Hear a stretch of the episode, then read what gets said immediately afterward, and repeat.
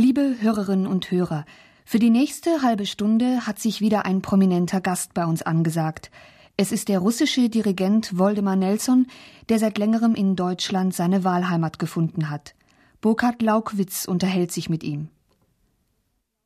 Unser Gast im Studio heute ist Woldemar Nelson, in der Sowjetunion geboren, in Kiew, heute in der Wahlheimat Deutschland, in München lebend. Sie gastieren sehr viel, sind Chef in Kopenhagen heute. Gehen wir doch mal ein bisschen in diesem Gespräch Ihrer Biografie nach. Studiert in der Sowjetunion, geprägt in der Ausbildung durch die russische Schule. Kann man das so sagen? Ja, natürlich. Aber äh, das heißt gerade nicht, dass wir ausgebildet nur sozusagen in russischer Schule. Ganz im Gegenteil. Es ist auch schwer zu sagen, dass es so eine gibt. Weil, wenn man bedenkt, wie viele deutsche Musiker waren in Russland tätig vor dem Kriege. Brunner Walter, Otto Klemperer, Oskar Fried, auch Weingartner früher.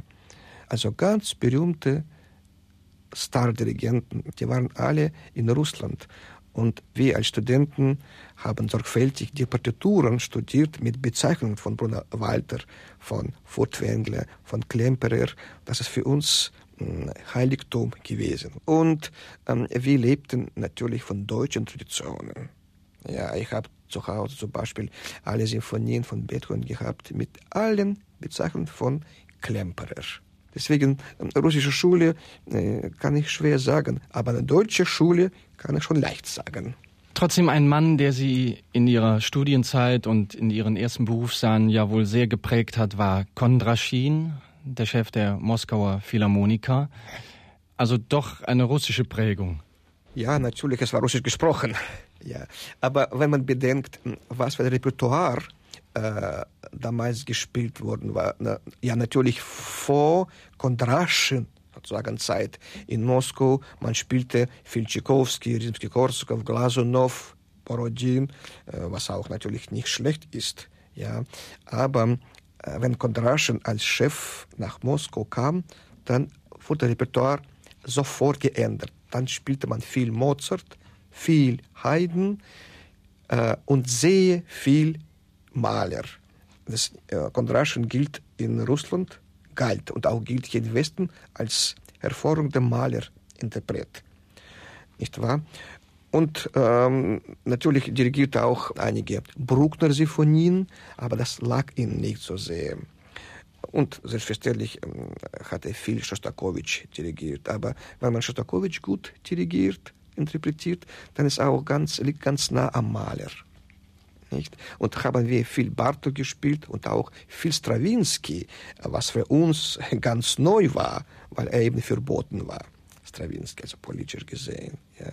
Und natürlich viel Prokofjew. Und ähm, dass wir viel Maler, Mozart, Bruckner, Brahms gespielt haben der Moskau Philharmonie. Das heißt nicht immer in Moskau Leningrad.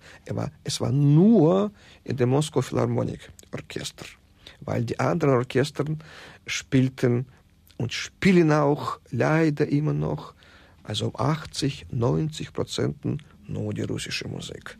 Damit machen sie es natürlich sich und das Publikum arm. Das war mein Glück, dass mein Chef, ich war fünf Jahre sein Assistent und zweimal Dirigent äh, bei Kirill Kondraschen. Das war mein Glück, dass ich nicht nur Dirigierkunst bei ihm studiert habe, auch Repertoire und auch Interpretation. Zurückblickend, was würden Sie sagen, was Sie persönlich von Kondraschin ganz besonders mitgenommen haben?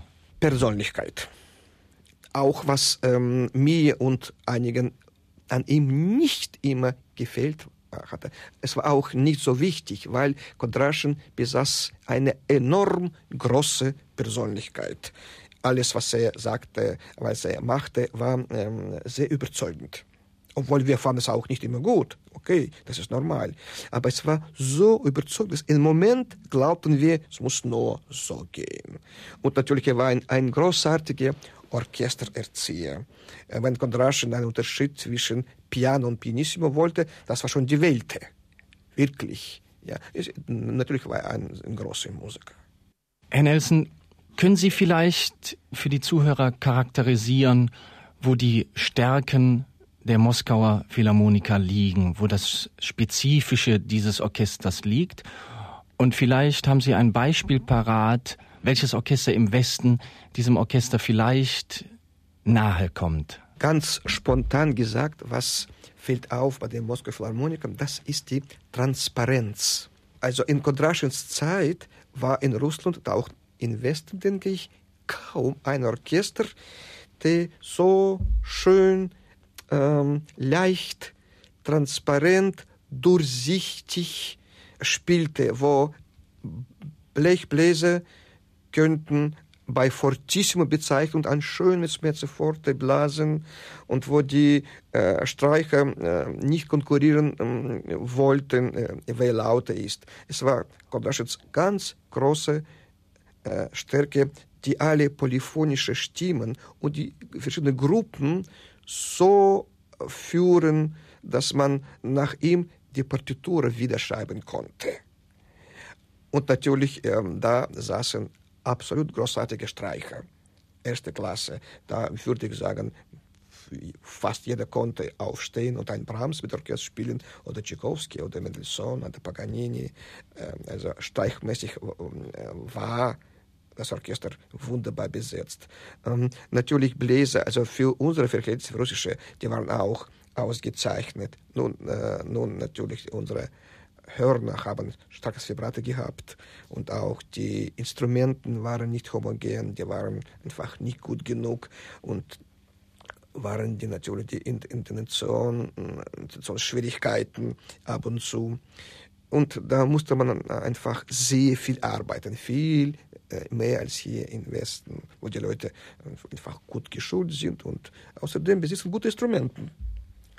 Ja, aber trotzdem ist gelang Kontraschin, das Orchester an die Spitze wirklich ähm, zu führen.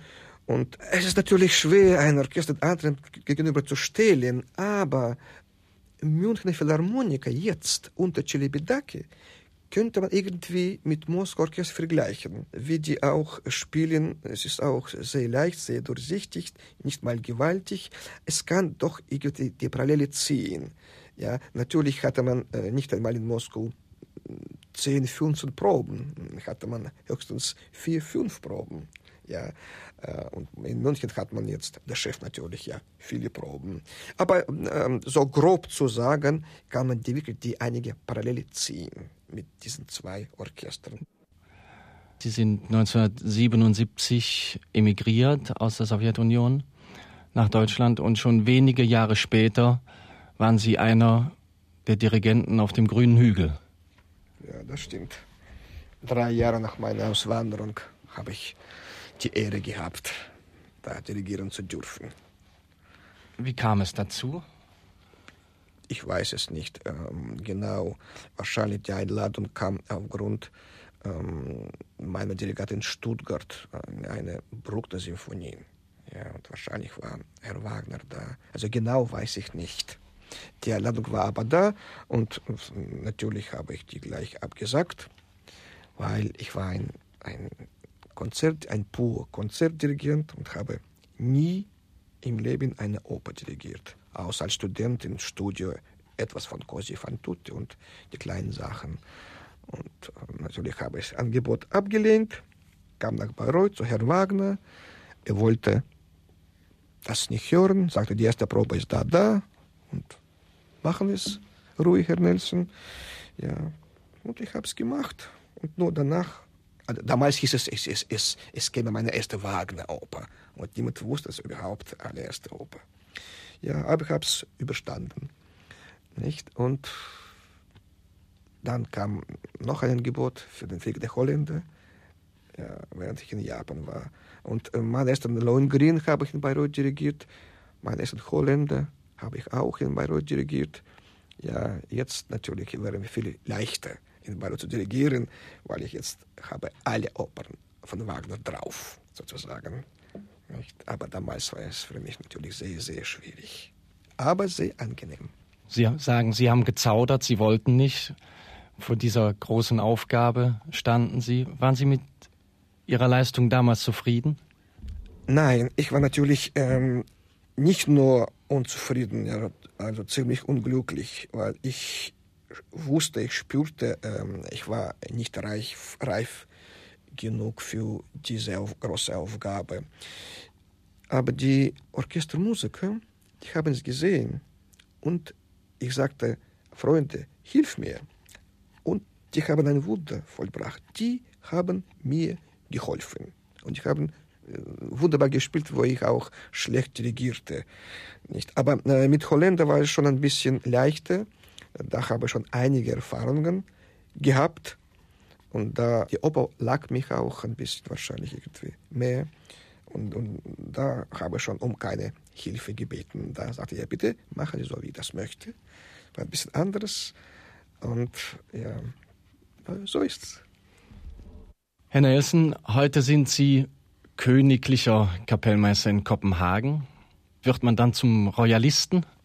Ja, ich bin gern in Kopenhagen, in dieser wunderschönen Stadt, äh, in diesem fantastischen Opernhaus, wie die Dänen sagen, ähm, das älteste in Europa. Und ähm, zum Beispiel vor einem Monat hat Rostropowitsch äh, auf meine Einladung das Konzert dirigiert, äh, Verdi Requiem, für 200 bestehende Scores. Das klingt schon stolz. Ne? Ähm, ich bin nur ein Jahr Chef äh, in diesem Theater. Ich bin leider selten da, weil ich reise sehr viel. In dieser Spielzeit habe ich zwei neuen Opern einstudiert. Das ist Schostakowitsch Lady Macbeth vom Zensk und jetzt vor zehn Tagen gerade äh, Figaro Hochzeit. Ich habe da ein sehr gutes, kann man sagen, ein Weltklasse-Orchester, fantastischer Score und sehr gute Solisten. Also mir macht Spaß, in Kopenhagen zu arbeiten. Heißt das vielleicht jetzt auch für Sie, dass Sie die Komponisten dieses Landes jetzt auch mehr dirigieren werden in Zukunft oder haben Sie es vorher schon getan? Habe ich nicht getan und ähm, ja, natürlich ähm, steht mir bevor etwas von Karl Nielsen dirigieren. Das ist äh, Stolz des dänischen Volkes. Das bringt mich auf die Frage, wie kann ein, ich sage mal, reisender Dirigent, der mit verschiedenen Orchestern immer in kurzen Perioden eigentlich nur arbeitet, sein Willen dem Orchester aufoktroyieren, seine Vorstellungen verwirklichen. Sie haben jedes Mal äh, 60, 80, 100 andere Musiker da sitzen mit anderer Tradition, mit anderen instrumentalen Qualitäten. Wie weit kommt man da eigentlich seinem Ideal dann nahe? Das ist eine sehr schöne Frage. Frage. Ähm, ich denke, ich bin ein Weltrekordsmann. Ich habe versucht einmal zu zählen, wie viele verschiedene Orchester ich dirigiert habe. Und ich kam auf 160 verschiedene Orchester und mehrere davon habe ich oft dirigiert. Ja, das ist schon sehr viel. Äh, und ich möchte mit Stolz sagen, dass nur wenigen zwei oder drei oder vier oder höchstens fünf äh, dirigiere ich nicht mehr. Entweder die wollen mich nicht oder ich möchte es äh, nicht. Ja, jede Probe ist ein Examen. Ich muss nicht nur mich durchsetzen können vor jedem Orchester, sondern im Orchester jede weitere Probe. Das ist natürlich schwierig. Ja, aber ich habe Erfahrungen gemacht, wenn die Musiker merken, äh, wenn der Mann, der vorne steht oder sitzt, die Musik echt liebt, die kommen immer mit.